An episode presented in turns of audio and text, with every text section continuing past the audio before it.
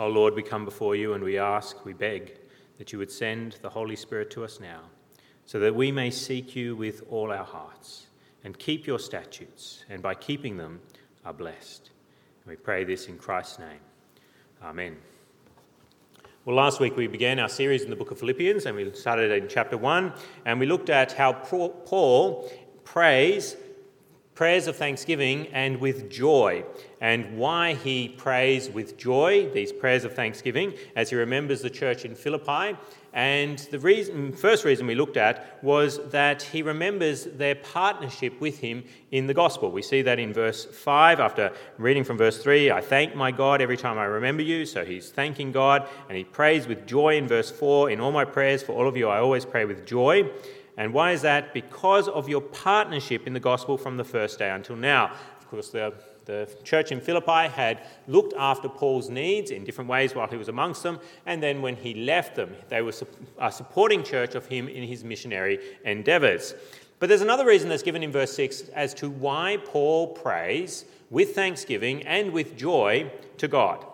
And that is in verse 6 that he says that he is confident of this, that he who began a good work in you will carry it on to completion until the day of Christ Jesus. Why does Paul pray with joy in his heart and pray prayers of thanksgiving to God and gives glory and honor to God? It's because he's confident that God will finish his work that God has begun in the church in Philippi. Now, what is this work that God has begun in the church in Philippi? Well, you could narrow it down to specific things, but you could take it more broadly as well to the whole work that God has done of salvation in the lives of the church, in uh, the lives of the people in the church in Philippi. And this is, uh, we see that God's work is even described as a saving work in chapter 2, verse 12. Flip with me a page over to Philippians chapter 2, verse 12, where the Apostle Paul says to the church in Philippi, Therefore, my dear friends, as you have always obeyed, not only in my presence, but now much more in my absence, continue to work to work, what is to work out your salvation with fear and trembling?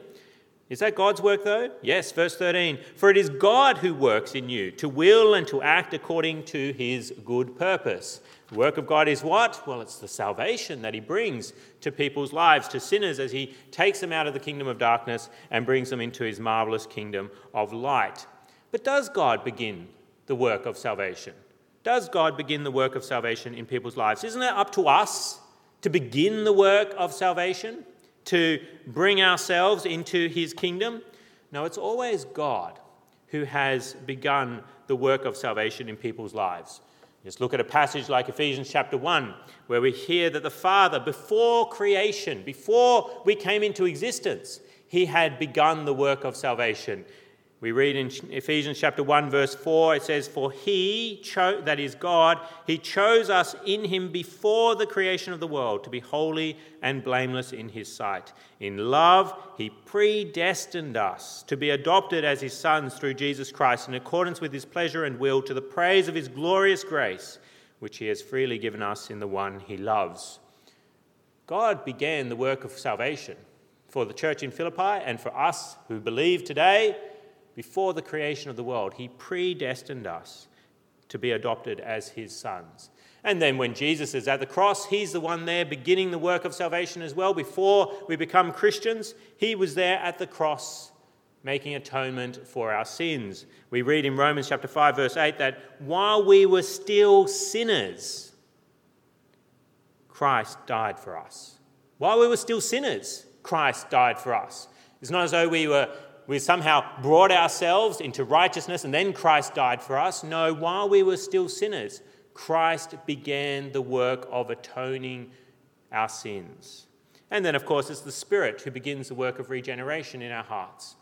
He is the one who starts that marvelous work of salvation as he takes the blood of Christ Jesus and applies it to our hearts. And we read that even of the account of uh, the conversion of Lydia uh, convert in Philippi, back in Acts chapter 16, which we looked at a little more extensively last week. In Acts chapter 16, verse 14, we read that the Lord opened Lydia's heart to respond to Paul's message. Not that Lydia opened her heart to respond to Paul's message. No, it's the Lord who opened Lydia's heart. And so, as we read through Scripture, we read again and again that it is God who begins the work of salvation. God the Father predestined us, God the Son died for us while we were still sinners, and God the Holy Spirit is the one who opens individuals' hearts to respond to the message of salvation.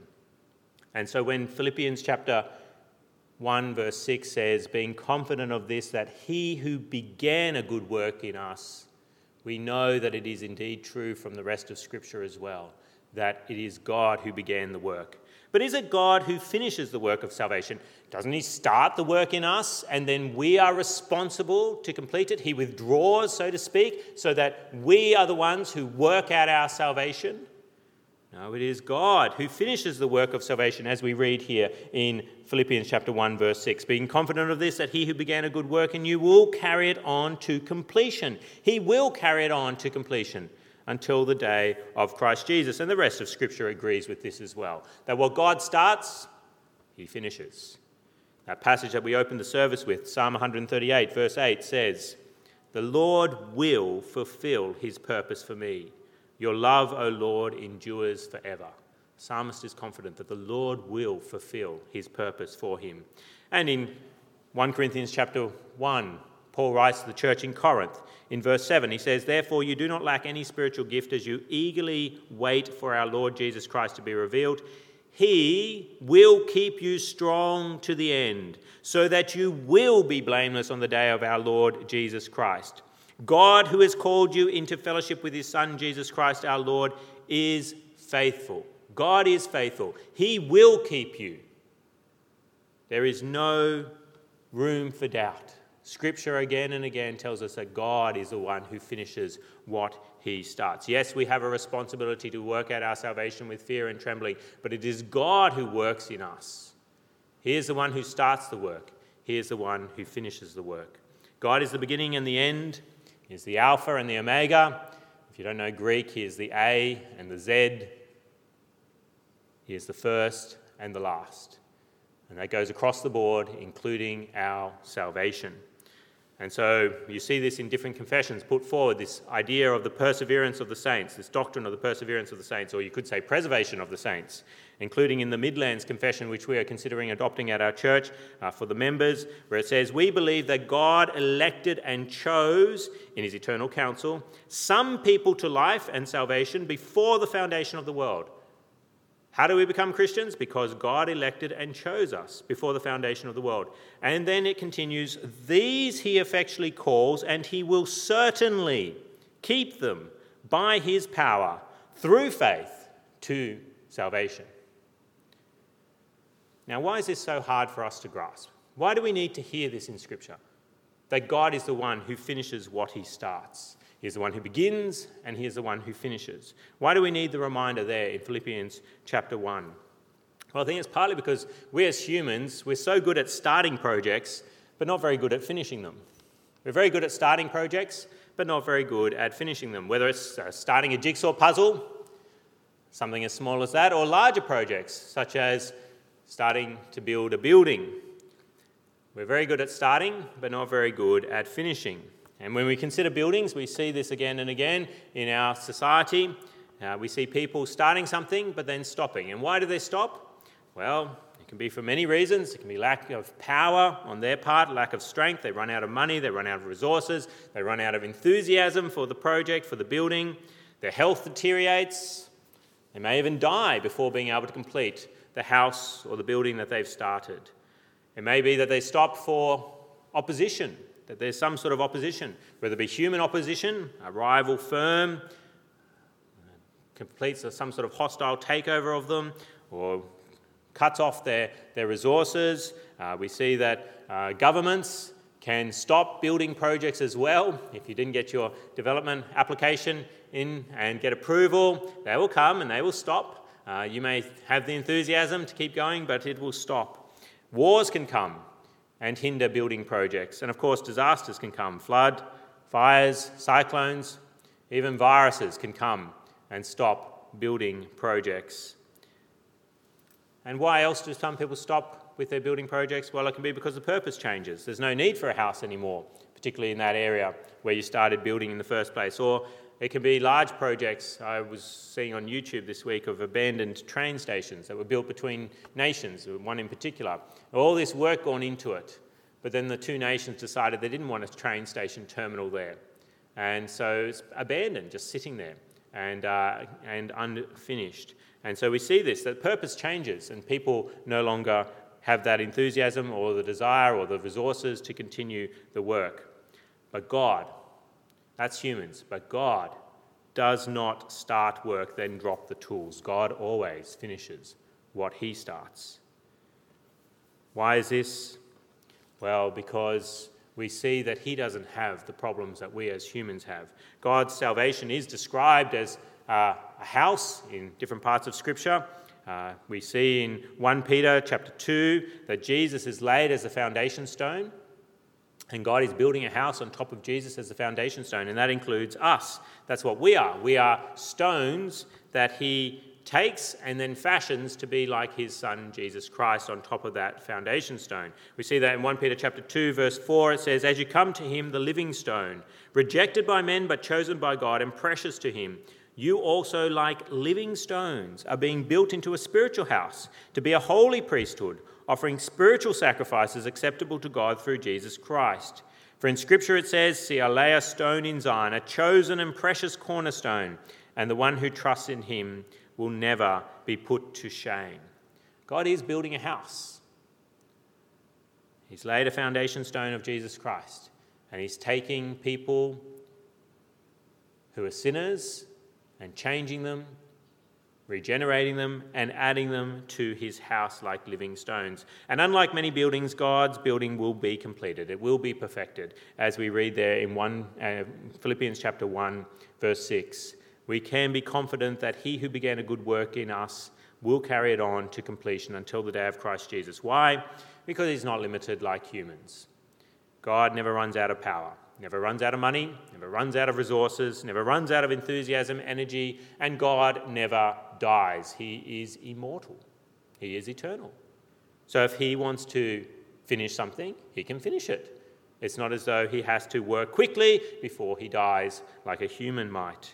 Why else? Well, God won't be defeated by opposition. One of the reasons we stop building projects is because opposition arises in some way. It doesn't matter how much sinful flesh fights against God, it doesn't matter how much the world fights against God, it doesn't matter how much Satan and his demons, fallen angels, fight against God. He can oppose them. He has power and strength to overcome. And if he wants to build himself a spiritual house, he cannot be thwarted. And God's purposes don't change. It's not as though he some, some, sometime considers, oh, I'm no longer interested in building a spiritual house, just like humans can sometimes say, oh, look, I'm not interested in it anymore.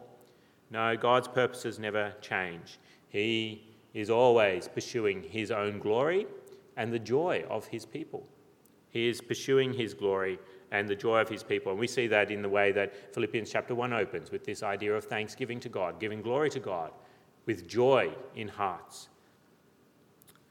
Now, why do Christians need reminding of this? We know that God has power. We know that no one can oppose him. We know that his purposes do not change. Why do we need reminding from Philippians chapter 1 that God will finish his saving work? Well, we as humans, even converted humans, we still struggle with doubts. Why do we struggle with doubts? What are the breeding grounds for doubts when it comes to God finishing his work of salvation in us? Well, God has been building for a long time. One of the reasons we doubt is because God has been building his building for a long time. Thousands of years he's been building his building. He laid the foundation stone in Jesus Christ a number of years ago, 2000, if we're going to uh, consider how long it's been. And then he's been building on top of that. But before that, he was getting living stones. Uh, we think back to the Old Testament, the patriarchs, uh, the people who come before. He's been building for thousands of years, which makes the Cathedral of Notre Dame a bit of a baby. It took 200 years, roughly, for the Cathedral of Notre Dame to be built. A lot of people died in the, in the construction of that project. But God has been building for thousands of years. Now, why is that a problem for us? Well, humans don't like waiting for something. We don't like waiting, do we? And the more time it takes for something to be completed, the more impatient we become, and the more we doubt will it actually happen? You think of a father who promises his children, I'm going to take you to Disneyland. And a few months go by, and then the months become years, and the children start to think, it's never going to happen. They doubt that it's going to take place because time is moving on. And this is how we feel sometimes, I think, when it comes to God and his saving work in us. Is Jesus ever going to come back? Is he ever going to complete his building work? Are we ever going to get our resurrection bodies? And even the saints in heaven have a cry like this. Revelation chapter 6, verse 10 says, that the saints in heaven cry out, How long, sovereign Lord, holy and true, until you judge the inhabitants of the earth and avenge our blood? Then each of them was given a white robe, and they were told to wait a little longer until the number of their fellow servants and brothers who were to be killed as they had been was completed.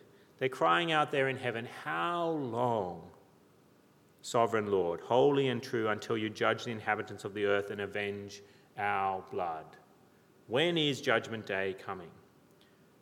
And as it takes more time, the doubts begin to surface. But why else do we doubt? Well, I think we doubt a lot because we don't know the details. We don't know all the details of God's building work. Like what? Well, we don't know how God laid the first stone in Christ Jesus. The cross is very mysterious. We don't know all the details of the atonement, how justice and mercy meet there at the cross. It's mysterious. What else don't we know? Well, we don't know all the details of how the Spirit converts us into living stones. The mysterious new birth. It is mysterious to try and fathom how the Holy Spirit operates in people's hearts, bringing them to salvation. And what else don't we know? Well, we don't know all the details about how God will fashion us, which tools the Holy Spirit will use to sanctify us so that we're more like the Lord Jesus Christ, whether it'll be pain whether it will be joy, what He will bring into our lives, who He will bring into our lives, so that we become more like Christ Jesus. We don't know all the details, we don't know all the tools by which we will be fashioned to be like Christ Jesus. And what else don't we know? Well, we don't know how long the process will take, and this ties in with the previous idea that breeds doubts, I think, in our minds.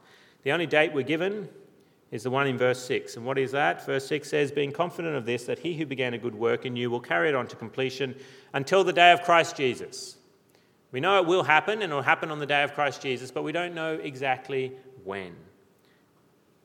Now, why is this a problem for us? That we don't know all the details. We don't know all the details about how Jesus atoned for us at the cross. We don't know all the details about how we are converted. We don't know all the details about how we are fashioned, how we'll be sanctified into the future and become perfect and mature. Why is that a problem? Well, we don't trust people. We want to know the details for ourselves, don't we? If we want to know that something is going to happen, we want to know the details. You think of that child who father says, "I'm going to take you to Disneyland." Doesn't quite trust dad. Wants to know, "Have you booked the tickets? Have you arranged a day by which we can get onto a flight? Have you got enough money to do this, dad? Are you making empty promises?" Wants to know the details. But God doesn't give us the details. He gives us some truths, but He doesn't give us all the details. And so we struggle to trust that it is going to happen, that we will be completed one day and have those resurrection bodies and live with Him for eternity in heaven as we so desire. And then I think there's another reason why we doubt that God will finish what He started, and that's because there's pain in the building work that is done on us by the Spirit. Uh, it is work.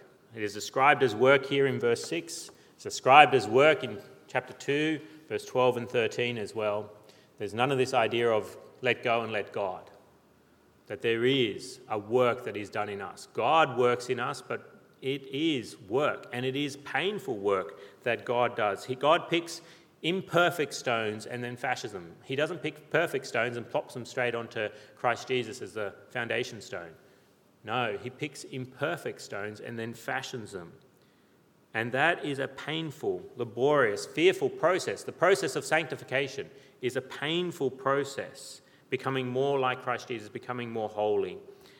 And we see that in chapter 2, verse 12 and 13, where it says, there, my, Therefore, my dear friends, as you have always obeyed me, obeyed not only in my presence, but now much more in my absence, continue to work out your salvation with fear and trembling. For it is God who works in you to will and to act according to his good purpose. It is a painful process. Sometimes it's very painful, the process of salvation that is at work by the Holy Spirit in our hearts. Sometimes it's like the Holy Spirit is chipping large sins off with a hammer and chisel. You think of that stone, not pleasant for large chunks of it to go flying as the Holy Spirit hammers away at it. And that is the process that sometimes comes with the persecution that comes with the church. And the church in Philippi knew persecution. They saw it happening to the Apostle Paul when he was amongst them. But the Apostle Paul reminds them in verse 29 of Philippians chapter 1 what does he say? Philippians chapter 1, verse 29 For it has been granted to you on behalf of Christ not only to believe on him, but also to suffer. You've been granted faith, it is a gift of God, but you've also been given another gift. What is that gift? To suffer. It's a painful process. Sometimes it's very painful, intensely painful. Other times it's just irritatingly painful. It's not that large chunks are getting taken off us but of sin, but it's that there are longer drawn out experiences that are softening and changing us as well. Like what? Well, you just think of the government restrictions at the moment that we've been ta- a lot of our liberties that we've enjoyed in the past have been taken from us. It's like sandpaper smoothing off the rough edges of the stone. As we learn humility, as we learn submission, we learn patience in this time. And so it's a painful process of sanctification. And as this happens, we doubt then, don't we? Whether God is going to finish what He started. I'm experiencing all this pain. Can it be that God will finish His work of salvation in my life? And so, as we feel the length of time, and it breeds doubts, as we feel the mysteries of salvation, as we feel the pain of salvation, we ask, Am I ever going to be saved? And God's answer is yes. God's answer is yes. That's what we read here in Philippians chapter 1 that the Apostle Paul was confident of, us, of it, and we should be too. That God and that he who began a good work in us will carry it on to completion until the day of Christ Jesus. But you may say, How can I know though? How can I know that he will do it? Is there any evidence that God has given me that He will finish what He started? Well, I can give you two evidences that God has given us. And the first is that we should look at God's Son. As we ask God, What good reason have I that you will finish your work? He says, Look at the work that I did in my Son in my building project. With any doubt that you ever have in life, any doubt that you have about God, what is the best solution for it? Look at the crucified Son of God. Look at the crucified Son of God. And that's what Paul will do with the Philippian church.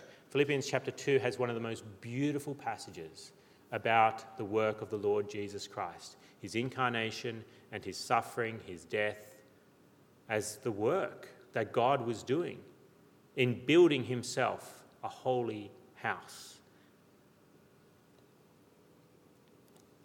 God tells us, look at my work in Christ Jesus. When we say, Am I really going to be saved? And why should we look at Christ Jesus? How is that helpful for us as we say, Will I ever be saved? How is it helpful to look at the crucified Christ? Well, when we look at Jesus, we see that the hardest part of the work is already done. It's done. The foundation stone has been laid. We read that before in 1 Peter chapter 2 verse 6. See, I lay a stone in Zion, a chosen and precious cornerstone, and the one who trusts in him will never be put to shame. It's actually a quote from Isaiah, but the apostle um, Peter is reminding us there that the hardest work is actually done. The massive foundation stone of forgiveness of sins is done. It's completed. It is finished. And that's the hardest part of the whole building. If you don't have the foundation stone, the building will collapse. The foundation stone has been laid, so it's going to be okay. He will finish what he started. He's put so much already into this work, he's not going to walk away from it. He's not going to leave it and abandon it. What's left to do? If the foundation stone has been laid, the hardest part has been done, it's just the finishing touches, really. That's what's going on in our lives, it's just the finishing touches. The hardest work has been completed in Christ Jesus. That's the first thing that we can look at. First reason that we should always go to if we have any doubts about God, and including the doubt about whether He will ever finish the work that He's begun in us.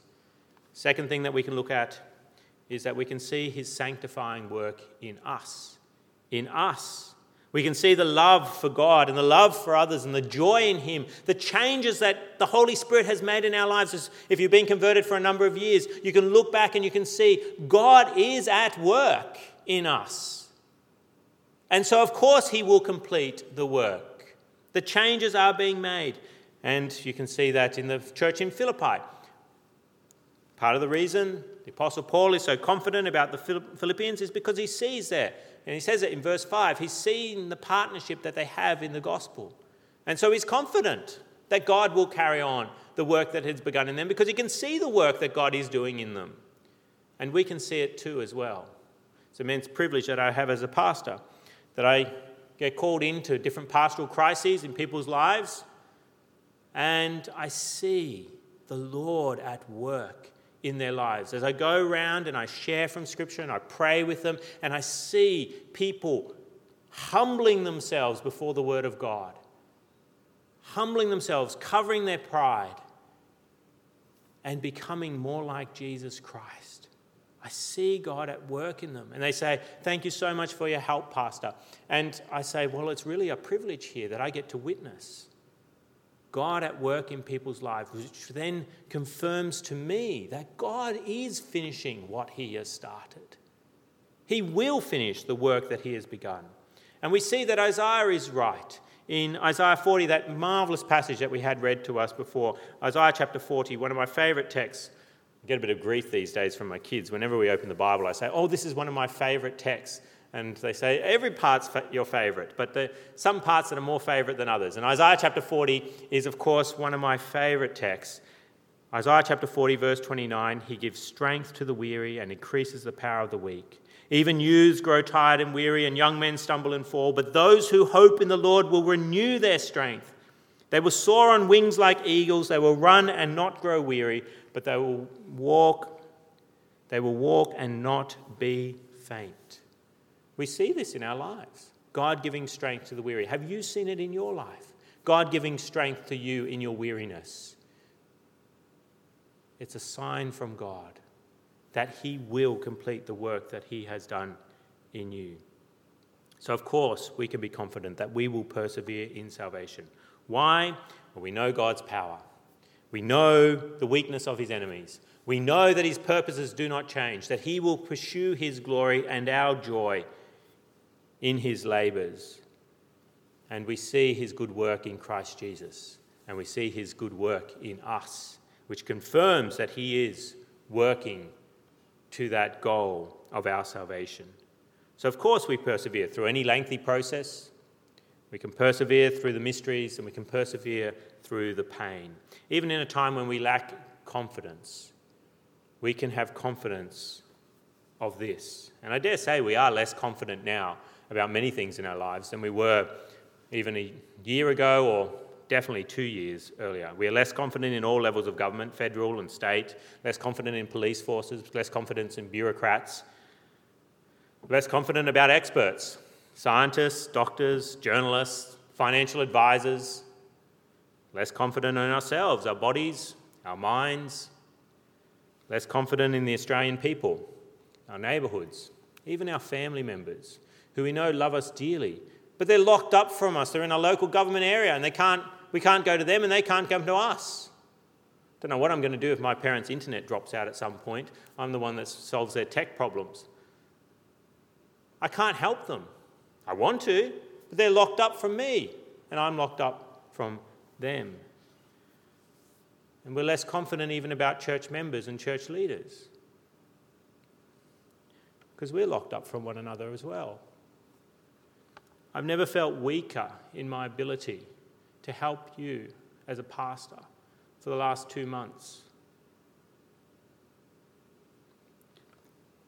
I'm locked up from you. I mean, we're meant to be celebrating the Lord's Supper this morning, that wonderful ordinance that the Lord has given us to encourage our hearts.